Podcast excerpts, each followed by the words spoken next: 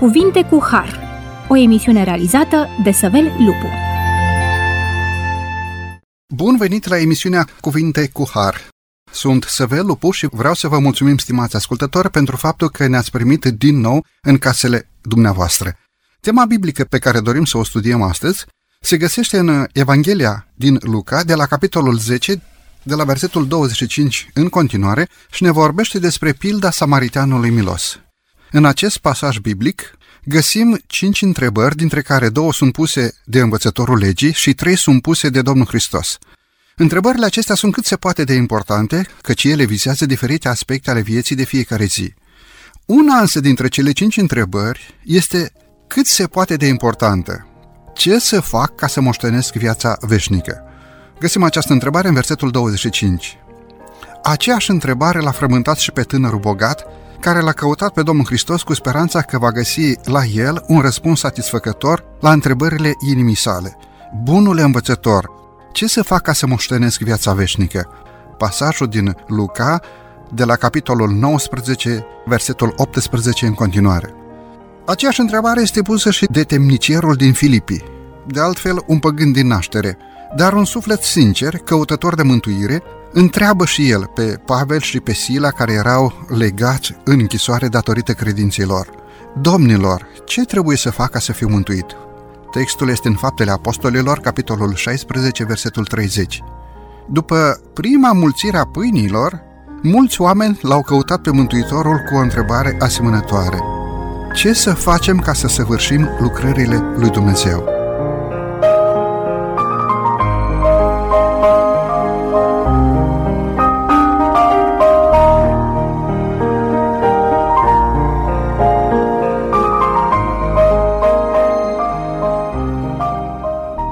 Iată câteva gânduri pe care dorim să le discutăm în emisiunea de astăzi, împreună cu domnul pastor Mardare Ionel. Domnule Mardare, bine ați revenit la microfonul emisiunii Cuvinte cu Har. Mulțumesc pentru invitație. Domnule pastor, iată întrebarea care ne frământă pe fiecare dintre noi. Mântuirea este dar sau se capătă prin fapte? E corect acest mod de gândire? De ce am considerat că această întrebare este corectă sau de ce am putea considera că această întrebare este pusă greșit? Până la urmă, mântuirea este dar sau se capătă prin fapte? Aș vrea puțin să contextualizez uh, ceea ce s-a întâmplat și modul cum este pusă această întrebare. Din raportul sacru reiese clar că acest învățător al legii a pus o întrebare ca să ispitească pe Isus, adică să îl prindă în propriile lui vorbe. Nu știu dacă întrebarea a fost plăsmuită și ticluită bine de el, sau în colaborare cu farisei și cărturarii vremii, dar întrebarea pusă de acest învățător al legii trădează o anumită înțelegere greșită privind mântuirea și viața veșnică. Ele sunt două lucruri complementare, dar deși complementare sunt diferite. Spun acest lucru având în vedere faptul că înainte de a avea viață veșnică, trebuie să fii mântuit. Nu poți ajunge să ai viață veșnică dacă mai întâi nu ești mântuit, adică să primești pe Hristos în viața ta și prin sângele său și nașterea din nou lucrată de Duhul Sfânt să biruiești păcatul, să fii sfințit ca să poți intra în viața veșnică. Întrebarea pusă de învățătorul legii, ce să fac, arată concepția lui greșită cu privire la modul cum un om poate fi mântuit. Pentru el, cât și pentru cei mai mulți iudei din vremea lui, câștigarea mântuirii era cu totul o chestiune de a face lucruri care erau prescrise de cărturari. El socotea că omul poate câștiga mântuirea prin fapte. Ori mântuirea este darul lui Dumnezeu. Ea ține de ceea ce a făcut Dumnezeu pentru noi. Este investiția lui Dumnezeu pentru omul păcătos. Este darul lui Dumnezeu pentru noi oamenii păcătoși. Iar partea omului este de a primi acest dar prin credință, de a se preda cu totul lui Dumnezeu prin credință. Iată ce spune Dumnezeu prin cuvântul său. Roman 6:23. Plata păcatului este moartea, dar darul, darul fără plata lui Dumnezeu este viața veșnică în Isus Hristos Domnul nostru. Apoi Ioan 6, 28, 29, Iisus le-a răspuns, Lucrarea pe care o cere Dumnezeu este aceasta, să credeți în acela pe care l-a trimis El. Efeseni, capitolul 2, 8 și 9, căci prin har ați fost mântuiți prin credință și aceasta nu vine de la voi, ci este darul lui Dumnezeu, nu prin fapte, ca să nu se laude nimeni. Iar Romani, capitolul 5, versetul 8, Pavel scria, pe când eram noi încă păcătoși, ultima parte a textului, a versetului, Hristos a murit pentru noi. Deci mântuirea, ca parte a salvării noastre, din păcat trebuie înțeleasă, căutată, realizată în viața noastră aici și acum. Și viața veșnică va veni de la sine. Cu alte cuvinte, de ce este pusă întrebarea greșit? Pentru că mântuirea nu ține de ceea ce a făcut omul, ci de ceea ce a făcut Dumnezeu pentru om, în mod special și desăvârșit pe Golgota. Mulțumesc tare mult! În versetele pe care dumneavoastră le-ați anunțat, ați surprins foarte bine faptul că mântuirea este darul lui Dumnezeu care operează sau dă naștere în viața omului la acele fapte de credință sau la acea lucrare pe care o cere Dumnezeu de la noi oamenii, după textul din Ioan, capitolul 6, versetul 28 și 29, pe care, de altfel, dumneavoastră l-ați precizat. Pentru a ne apropia de pilda pe care o discutăm astăzi, pilda Samaritanului Milos, aș dori, domnule pastor, să citim pasajul din Luca de la capitolul 10, de la versetul 25 în continuare. Un învățător al legii s-a sculat să ispitească pe Isus și i-a zis, Învățătorule, ce să fac ca să moștenesc viața veșnică? Isus i-a zis, ce este scris în lege? Cum citești în ea? El a răspuns, să iubești pe Domnul Dumnezeul tău cu toată inima ta, cu tot sufletul tău, cu toată puterea ta și cu tot cugetul tău și pe aproapele tău ca pe tine însuți. Bine ai răspuns, i-a zis Isus. Fă așa și vei avea viață veșnică. Dar el, care vroia să se îndreptățească, a zis lui Isus. Și cine este aproapele meu? Isus a luat din nou cuvântul și a zis. Un om se cobora din Ierusalim la Erihon. A căzut între niște tâlhari care l-au dezbrăcat, l-au jăfuit de tot, l-au bătut zdravăn, au plecat și l-au lăsat aproape mort. Din întâmplare se cobora pe același drum un preot și când a văzut pe omul acesta a trecut înainte pe alături. Un levit trecea și el prin locul acela și când l-a văzut a trecut înainte pe alături. Dar un samaritean, care era în călătorie, a venit în locul unde era el și când l-a văzut, i s-a făcut milă de el. S-a apropiat de a lega rănile și a turnat peste ele un de lemn și vin. Apoi l-a pus pe dobitocul lui, l-a dus la un han și a îngrijit de el. A doua zi când a pornit la drum, a scos doi lei, i-a dat hangiului și a zis, Ai grijă de el și orice vei mai cheltui îți voi da înapoi la întoarcere. Care dintre acești trei ți se pare că a dat dovadă că este aproapele celui ce căzuse între tâlhari? Cel ce și-a făcut milă cu el, a răspuns învățătorul legii. Du-te de fă și tu la fel, i-a zis Isus. Mulțumesc frumos, un pasaj deosebit de profund, un pasaj în care Domnul și Mântuitorul nostru atrage atenția asupra faptului că noi, oamenii, trebuie să împlinim în viața noastră printr-o alegere conștientă, dar și de bunăvoie, cuvântul lui Dumnezeu sau faptele prevăzute din cuvântul lui Dumnezeu. Domnul Hristos, la întrebarea învățătorului legii, ce să fac ca să fiu mântuit, răspunde frumos și punctual, fă așa și vei avea viața veșnică, adică trăiește în viața ta aceste fapte ale credinței. Fapte ale credinței care se manifestă față de semenii noștri, dar în conformitate cu acest cuvânt inspirat din partea lui Dumnezeu. În pilda pe care dorim să o discutăm astăzi avem de a face sau ne întâlnim cu cinci categorii de oameni care au atitudini diferite în fața semenilor, fapt care denotă din partea lor că au mentalități diferite, filozofii de viață diferite. Ne gândim la cel căzut între tâlhari, ne gândim la tâlharii prezenți în pilda noastră, ne gândim la preot, la levit, la hangiu și ne gândim de asemenea la samaritanul milos.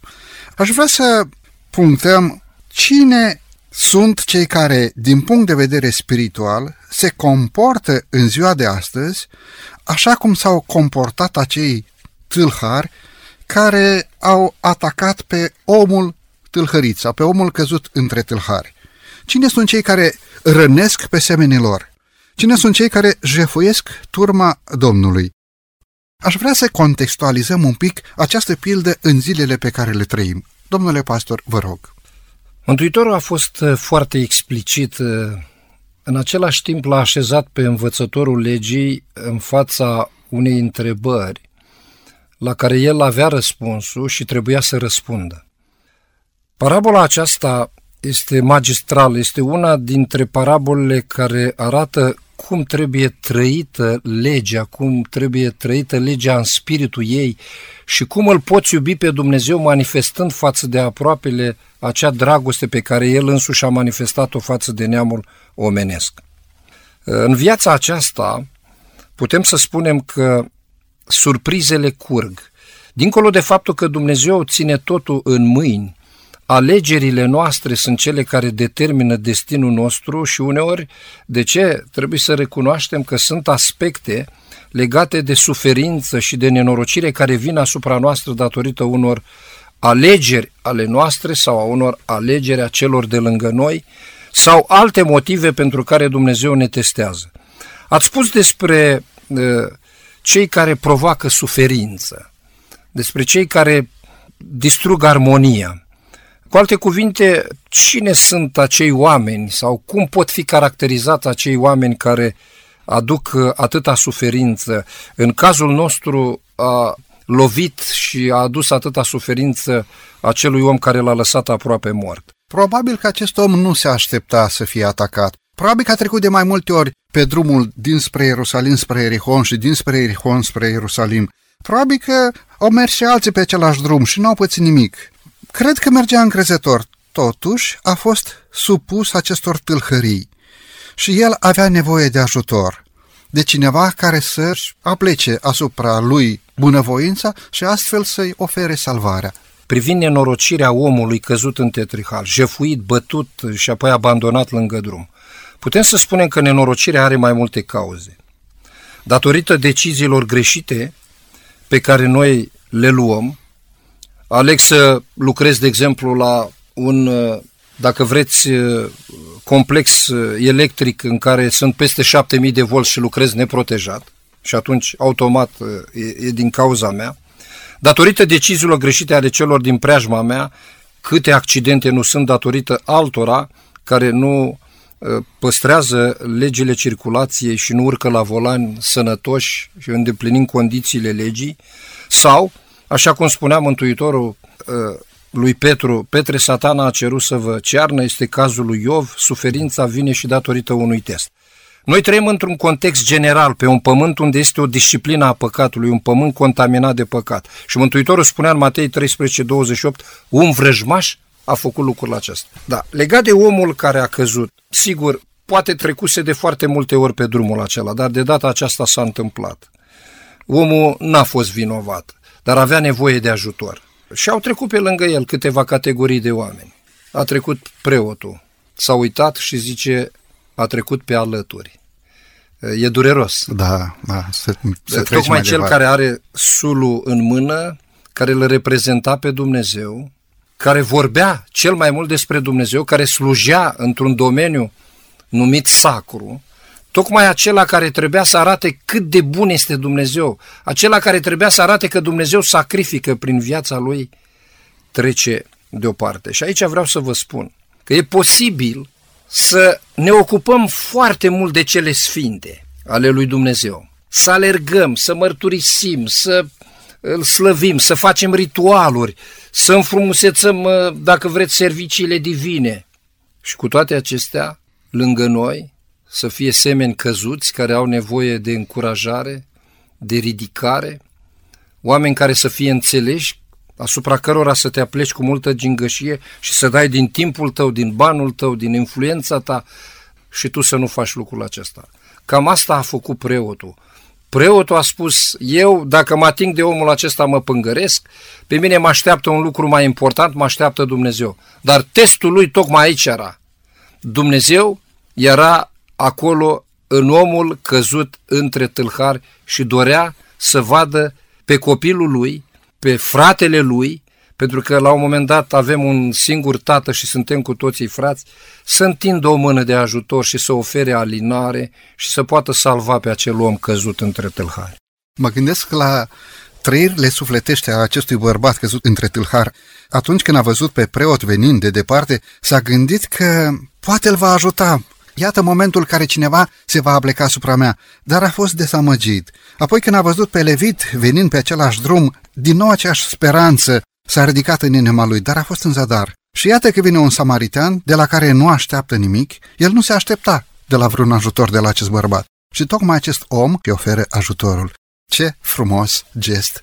Parcă aparținând acelei categorii de credință pusă în inima omului de Domnul Dumnezeul nostru. Domnule pastor, e momentul să luăm aici o scurtă pauză muzicală, după care ne vom întoarce la microfonul emisiunii Cuvinte cu Har.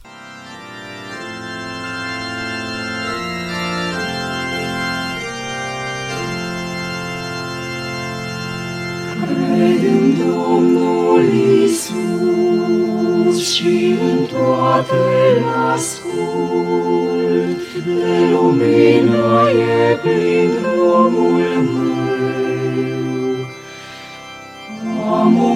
o cruce de dus prin al vieții tumult, dar nimic nu-i prea scump, nici prea greu și-l ascult și iubesc tot mai mult. Lângă el este pace, dar eu cred și-l ascult. Nici o umbră sau nor, cerul mi-este senin, când pe Domnul în rugă îl chem. Suferinți nu mă dor, nici măcar nu suspin, când ascult n-am de ce să mă și-l ascult și iubesc tot mai mult. Lângă el este pace, da, eu cred și-l ascult.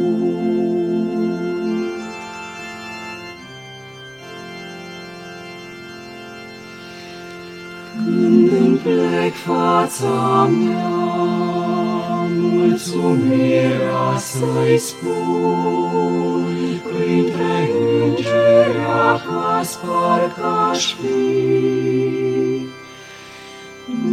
Mântuirea să-mi dea, fără margini de bun, El va fi Domnul meu și-n vecii și-l ascult și iubesc tot mai mult. Lângă el este pace, cred și-l ascult. După această frumoasă pauză muzicală ne-am întors la microfonul emisiunii Cuvinte cu Har. Discutăm astăzi pasajul din Luca, de la capitolul 10, începând cu versetul 25 în continuare, pilda samariteanului milos. Domnul și Mântuitorul nostru Iisus Hristos folosea ocazii petrecute sau întâmplări din viața oamenilor pentru a transmite adevărul divin. Iată o întâmplare pe care Mântuitorul o folosește pentru a transmite adevărul potrivit căreia noi suntem datori să ajutăm pe semenii noștri. Discutăm acest subiect frumos împreună cu domnul pastor Mardari Ionel. Domnule pastor, aș vrea să ne întoarcem un pic la o întrebare pusă înainte de pauza muzicală și anume, discutam despre acești tâlhari spiritual modern care jefuiesc turma lui Dumnezeu sau jefuiesc și rănesc pe semenii lor. Cine sunt acești oameni? Cum se comportă ei față de Biserica lui Dumnezeu? Cum se comportă ei față de și de credință? Cum se comportă ei câteodată față de rudele lor? Poate câteodată în familie sunt scene ale războiului, îngăduiți-mi să spun așa, în care soția încearcă să-și jefuiască soțul sau soțul încearcă să-și jefuiască copiii, folosesc acești termeni cu ghilimele de rigoare, dar se întâmplă câteodată în casele așa zișilor creștini. Domnule pastor, Haideți să vedem un pic ce am putea face noi oamenii pentru a anihila aceste acțiuni tâlhărești din partea semenilor noștri, poate câteodată din partea tovarășilor de credință. Vă rog frumos! Istoria sacră așează înaintea noastră exemple de oameni care au avut întotdeauna această concepție și anume concepția care s-a împământenit datorită păcatului, neascultării, care a adus schimbarea centrului de greutate de la Dumnezeu la om. Iuda este unul dintre exemplele care au avut o asemenea mentalitate.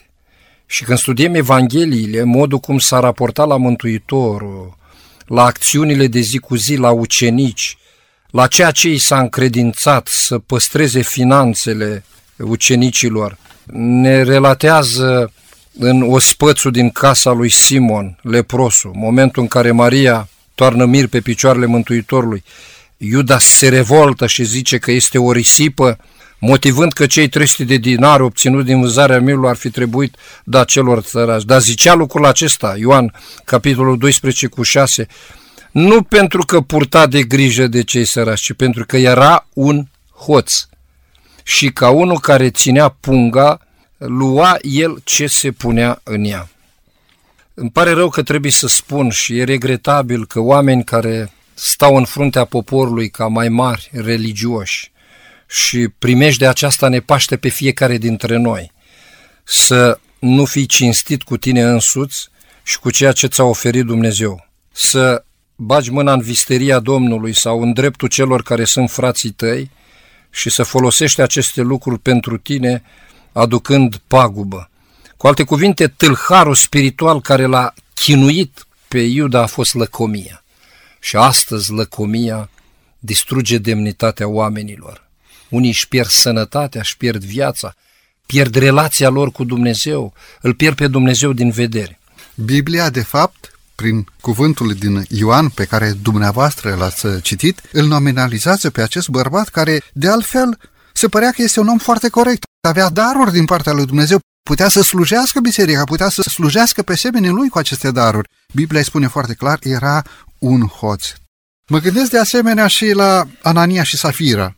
Pentru un uh, câștig vremelnic trecător, au vândut calitatea lor de credincioșie înaintea lui Dumnezeu. Suntem în uh, primul secol, biserica primară, când creștinismul a pornit foarte, foarte triumfător.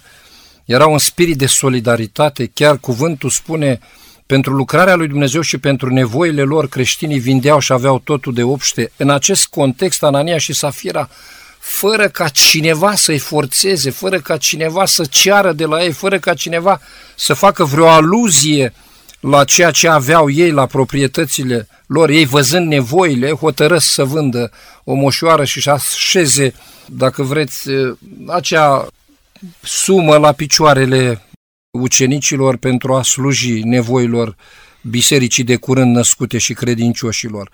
Și la un moment dat ei, în mintea lor se înfiripează gândul că ar fi prea mult și spun că de fapt moșoara au vândut-o cu un alt preț. Duhul lui Dumnezeu a descoperit lui Petru acest fapt și știm cu toții ce s-a întâmplat pentru că ei au mințit, pentru că ei cu alte cuvinte, nu și-au ținut jurământul și aici vreau să subliniez aspectul acesta. Când tu dai cu juruință ceva Domnului, este a Domnului, nu mai este al tău. E păcat să te întorci și acolo unde înaintea lui Dumnezeu ai făcut o juruință, că dai pentru Dumnezeu banii aceia sau lucrul acela sau timpul acela sau talentul acela, darul acela, este al lui Dumnezeu, nu mai este al tău. Tu trebuie să-l folosești pentru slava lui Dumnezeu. Cam asta a făcut Anania și Safira. Tâlharul acesta al minciunii și a neținerii cuvântului dat, da? a adus atâta necaz și a adus chiar fatalitate în viața lor. De asemenea, în Vechiul Testament îl avem pe Acan în cucerirea Ierihonului, cucerirea Canaanului, toate lucrurile trebuiau date spre nimicire, acolo era o lecție, că nimic din ce este păgân nu trebuie să existe în viața noastră. Și Acan poftește, vede mantaua de șinear, placa de argint și le iau aceste pentru el. Deși Dumnezeu spusese foarte clar lui Iosua și lucrul acesta era cunoscut poporului. De s-a înfiripat gândul acesta, că ce nu e al lui, să ia, să fie al lui. Și păcatul acesta a fost descoperit. Și dacă e să mergem mai departe, aș vrea să spun Cain, de exemplu, gelozia și ura că Dumnezeu privește mai bine la jertfa fratelui lui decât la el. Da? L-a urmărit mânia aceasta. Sunt uh, tâlhari spiritual care distrug, modern. Alcoolul este un, un tâlhar spiritual. Tutunul, dacă vreți. Jocurile de noroc, jocuri electronice, lipsa stăpânirii de sine, pofta ochilor, nu? amânarea, nepăsarea. Sunt lucruri care sunt trecute cu vederea, dar ei sunt tâlhari care lucrează în mod tacit, dar sigur, aducând pierderi spirituale foarte mari, foarte mari în viața noastră. Mulțumesc frumos! Haideți să ne întoarcem un pic la pilda pe care o discutăm astăzi și să cântărim un pic atitudinea preotului și atitudinea levitului. Spuneați dumneavoastră, chemați de Dumnezeu la o misiune specială, chemați de Dumnezeu la o lucrare deosebită. Îndeplineau slujbele sfinte de la templu sau acele jertfe care erau aduse înaintea lui Dumnezeu, pe care însuși Dumnezeu poruncise poporului să le îndeplinească. Cum cântărim atitudinea preotului și a levitului? Pe ce s-a bazat atitudinea lor? Pe cine reprezintă? Dacă ar fi să aducem din nou în ziua de astăzi, ce am putea spune despre atitudinea acestor oameni? Preotul și levitul reprezintă acea categorie de oameni care sunt corecți, care sunt cinstiți, care nu râvnesc la bunurile altora, ei sunt păzitori ai legii, nu fură, nu ucid, nu comit adulteri, dar nici bine nu fac. Ei sunt creștini pasivi care se mulțumesc să împlinească doar poruncile care încep, să nu, partea lui Dumnezeu. Oamenii aceștia împart, dacă vreți, viața în două domenii. Domeniul sacrului, de care ei se leagă atât de mult, și domeniul profanului, adică obișnuitului, ă, acțiunile de zi cu zi, oamenii care trec pe lângă ei, nevoile care apar, nenorocirile care apar. Ei, separând aceste domenii, ei nu-și dau seama că adevăratul creștinism, adevărata dragoste față de Dumnezeu este văzută în, în domeniul profanului, în lucrurile de zi cu zi. Se manifestă în viața de zi cu zi. Sigur că da, adică cele spirituale au un teren unde activează și ne aduc rod, adică în cotidian. Mentalitatea acestor oameni era una firească, din nefericire.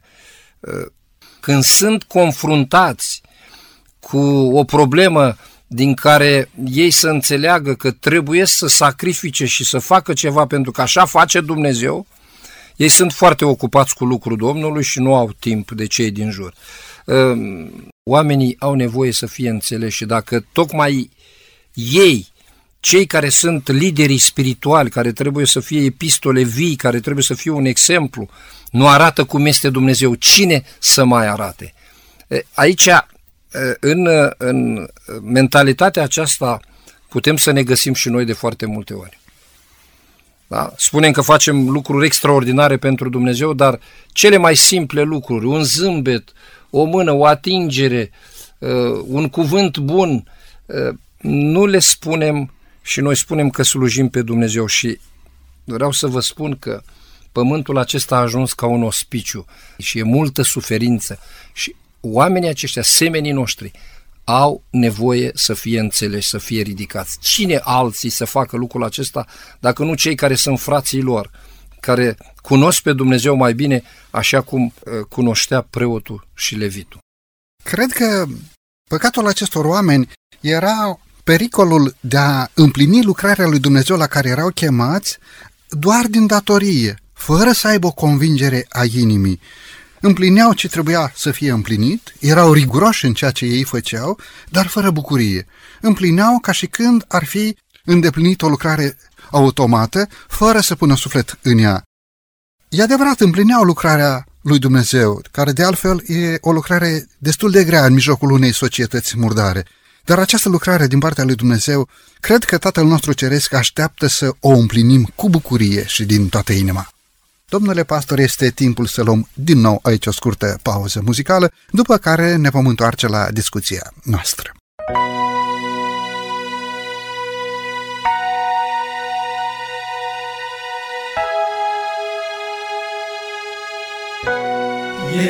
Era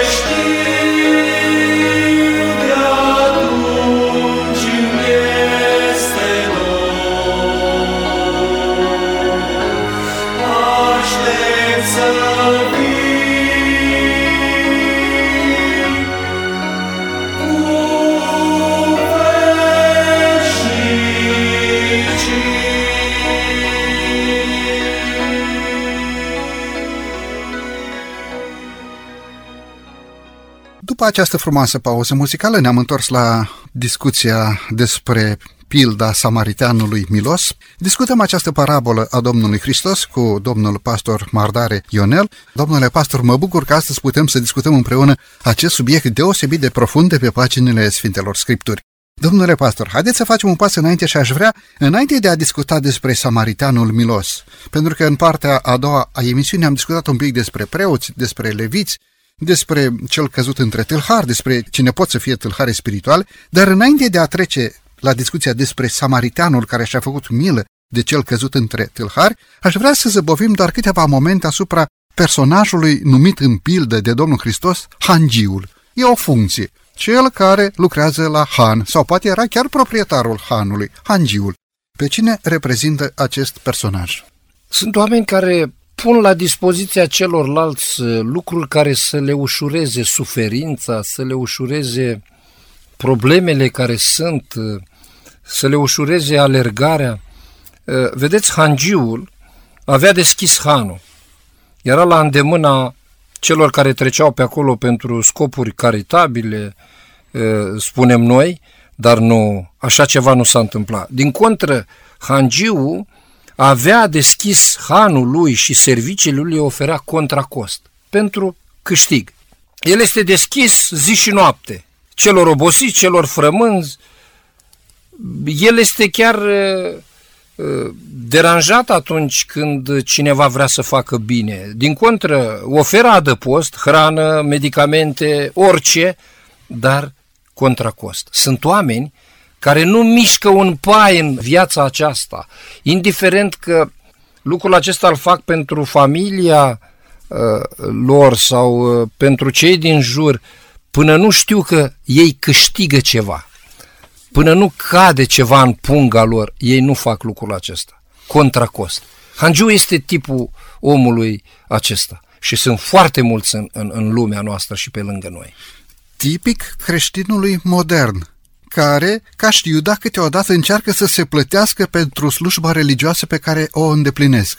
De altfel, Hangiul este un personaj inteligent, știe să facă, își așează crâșma sau hanul chiar în drum, acolo pe unde trec trecătorii, își așează afacerea chiar acolo unde cineva ar putea să aibă nevoie, adică sunt oameni care fac comerț cu cele spirituale, se așează chiar acolo, la crucea drumului. Pe acolo trec oamenii și au nevoie de serviciile respective. Toți avem nevoie de serviciile religioase, dar aceste servicii religioase Dumnezeu a poruncit fără plată, ați primit, fără plată, să dați. Într-un anumit sens, această categorie este reprezentată de Hangiu, care avea hanul la intersecția drumului și îl avea dintr-un anumit interes foarte bine precizat.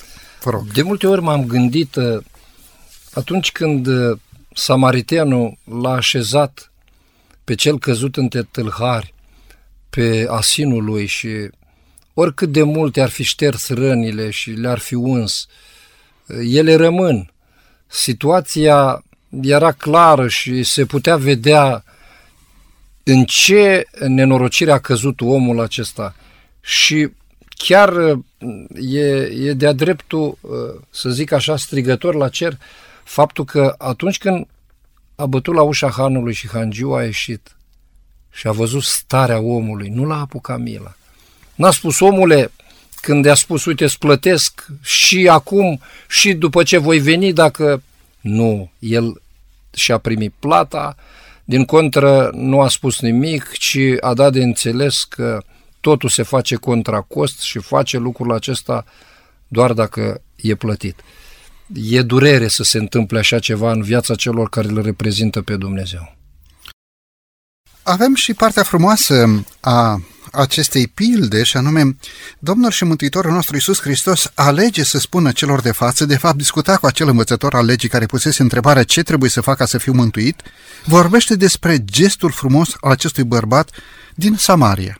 Erau priviți de către iudei ca fiind dincolo de făgăduințele lui Dumnezeu, ca fiind dincolo de legămintele lui Dumnezeu, ca cei care nu erau părtași unei slujbe duhovnicești, ca cei care nu aveau dreptul să intre în templul lui Dumnezeu, trebuiau să se oprească în curtea neamurilor.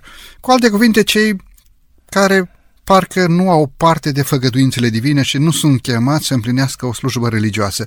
Totuși, cred că acest bărbat a împlinit cea mai frumoasă slujbă religioasă primită de altfel de Dumnezeu. Cine este samaritanul milos din ziua de astăzi? Aș vrea puțin să lărgesc uh, această întâmplare și să așez într-un context întrebarea pusă. Samaritenii erau frații iudeilor. În prima fază era despărțirea celor două regate. Capitala Samariei, în timpul lui Ieroboam, de s-a dus cu 10 seminții, iar două au rămas în sud, la Ierusalim. Cu timpul însă, cum spune a doua regi, capitolul 17, în continuare, de la versetul 23, regele Asiriei spune a adunat oameni din Babilon, din Cuta, din Nava, din Hamat și din Sevarfaim și a așezat prin cetățile Samare în locul fiilor lui Israel. Deci samaritenii erau descendenții a unui popor rezultat din amestecul unei evrei rămași în țară cu cei care au fost uh, aduși uh, și s-a colonizat cu ei regatul uh, de nord. Nu trebuie să facem, eu știu, o incursiune în arheologie, ci citind Evangheliile, întâlnirea Mântuitorului cu femeia, cu samariteanca, fântâna lui Iacob. Tu, un iudeu, cer de la mine. Deci era situația clară ce concepții aveau unii față de alții. Erau considerați câini, erau considerați că sunt spurcați, ă, deși mulți din ei erau frații lor. Ei, la cine nu te aștepți, acolo se întâmplă ceva extraordinar. Și aici vreau să spun că de multe ori noi cădem în, ă, în de aceasta să judecăm după aparențe sau să judecăm și să acționăm după prejudecăți. Iată, Samariteanul, care avea și el un program ca și preotul, ca și levitul, să nu uităm treaba aceasta, el nu la voia întâmplării era cu asinul, avea vin și ulei, el se ducea la piață. El se ducea undeva, el trebuia să-și câștige existența. Putea să treacă pe alături. E un simbol foarte frumos, dacă mi îngăduiți în prezentarea dumneavoastră. Avea vin, ce ar fi însemnat acel vin care a turnat pe rană ca să vindece, să curețe rana și avea și ulei, ce înseamnă acel ulei, uh, prezența Duhului care alină, care aduce alinare, care aduce mângâiere, care aduce uh, refacere. E interesant că acest bărbat cât de ocupat era totuși și a făcut timp să pună pe cel rănit pe asinul lui și în pas domol ca să nu le deranjeze, să facă să sufere mai mult și se oprește la Han pentru a purta de grijă acestui necunoscut. Deși avea programul lui ca toți ceilalți, în program intervine un punct nedorit, și anume omul căzut în tetâlhare. El nu merge pe alături. Este extraordinar. Acest samaritean i s-a făcut, zice, milă. Eu cred că samariteanul s-a așezat în uh, postura celui căzut între tâlhari. Eu cred că samariteanul s-a întrebat dacă eu aș fi fost ce aș fi dorit. Și iată că acest samaritean, făcându-i se milă, este reprezentantul lui Dumnezeu pentru situația aceea și pentru tot ceea ce înseamnă învățătura de mai târziu dată de Mântuitorul prin această parabolă. El își desface vinul, uleiul, care era fie pentru vânzare sau pentru propria călătorie și îl folosește pentru a alina suferința acestui om. Înainte însă de a face lucrul acesta, să nu uităm că în inima lui semenii aveau valoare. Tâlharul a tâlhărit, preotul a trecut pe alături, levitul la fel, dar samariteanul, plin de milă, și-a pus toată ființa, tot ce avea, asinul, ă, produsele, ă, efortul fizic, banii, și a pus la, la schimbător, cum se spune, pentru ca să poată alina pe omul acesta. Zice, l-a dus la Han și numai că l-a lăsat la Han și a zis să-ți voi plăti, dar și ce vei mai face în plus? Deci, exact ce spune David, paharul meu, zice, este plin de dă peste el. Mântuitorul spunea, eu am venit ca oile să aibă viață și viața să o aibă din belșug. din belșug. Deci eu plătesc nu doar pentru momentul acesta să-l faci bine cât de cât să poată pleca pe picioarele lui, ci să-l faci zdravăn, să-l faci sănătos, eu plătesc tot. Aici arată lucrarea Domnului nostru Isus Hristos. Domnule pastor, mulțumesc tare mult. Trebuie să ne apropiem de încheierea acestei emisiuni, dar aș dori ca, înainte de a pune punctul final, să vă întreb un anumit lucru. Ce ați sfătui pe un om care, din punct de vedere spiritual, are simțământul că este căzut între tâlhari? Un om care poate odată a fost puternic din punct de vedere spiritual. Un om care odată a fost încrezător în Dumnezeu. Dar datorită faptului că acești tâlhari spirituali pe care dumneavoastră i-ați enunțat atât de clar, egoism, necredință, minciună, plăcerea ochilor, lăudăroșia vieții, gelozia, ura, mânia, poate o patimă, alcoolul, și-au pus amprenta pe un astfel de personaj, căzut între tâlhari, dar în inima lui și-ar dori să fie salvat, și-ar dori să se întoarcă, și-ar dori înapoi acele vremuri bune, acele vremuri de echilibru sufletesc, poate și-ar dori o familie care a pierdut-o din cauza alcoolului. Ce ați sfătui pe un astfel de personaj? Mai întâi aș vrea să vă spun că în parabola despre Samariteanul Milos Iisus a prezentat tabloul său și al misiunii sale. Omul a fost înșelat, rănit, jefuit, ruinat de satana, dezbrăcat de demnitate, lăsat să piară, dar Mântuitorul a avut milă de starea noastră neajutorată. A părăsit cerul, a îmbrăcat haina noastră și identitatea noastră ca să ne mântuiască. Ne-a găsit când eram aproape de moarte, s-a ocupat de cazul nostru, ne-a vindecat rănile, ne-a acoperit cu haina neprihănirii sale, ne-a oferit un loc de scăpare, a luat toate măsurile pentru noi prin prețul plătit de el, a murit ca să ne răscumpere, arătând către propriul exemplu, el spune astăzi, ne spune nouă și urmașilor săi. Dacă eu, Domnul și învățătorul vostru, am făcut aceste lucruri, ferice de voi dacă le faceți. Acum, legat de oamenii care sunt căzuți, care sunt robiți de vicii, vreau să le spun o idee a unui scriitor creștin, că un om, indiferent cât de jos ar cade, cât de josnic ar fi, nu există situație atât de josnică din care Mântuitorul Iisus Hristos să nu scape. El a spus așa, poate o mamă să-și uite copilul și noi știm că dragostea firească uneori este chiar uh, redusă la, la nulitate. Chiar dacă, zice, va uita mama pe copilul său, spune în cartea prorocului Isaia, eu nu te voi uita cu niciun chip. Deci nu există o situație atât de rea și atât de jos în care să ajungă un om din care Dumnezeu să nu-l ridice.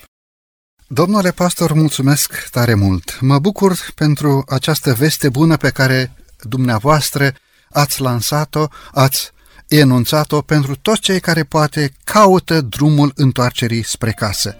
Mă bucur pentru cuvântul frumos pe care l-ați spus referitor la Domnul și Mântuitorul nostru Isus Hristos, care a avut milă de starea noastră neajutorată.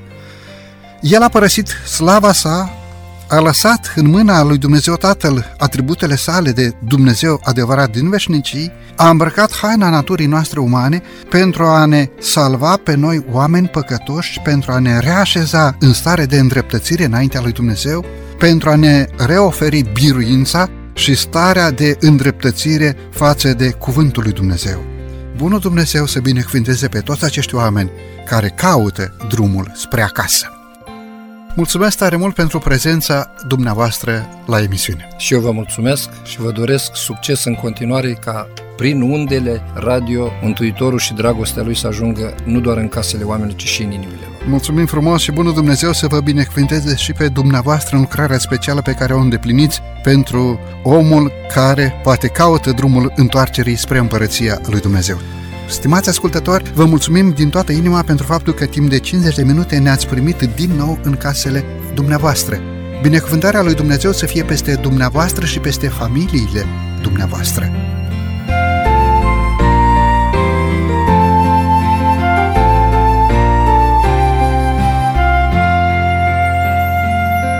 De la microfonul emisiunii Cuvinte cu Har, Săvel Lupu, iar din regia tehnică Nelu Loba și Cătălin Teodorescu, vă mulțumim pentru atenția care ne-ați acordat-o.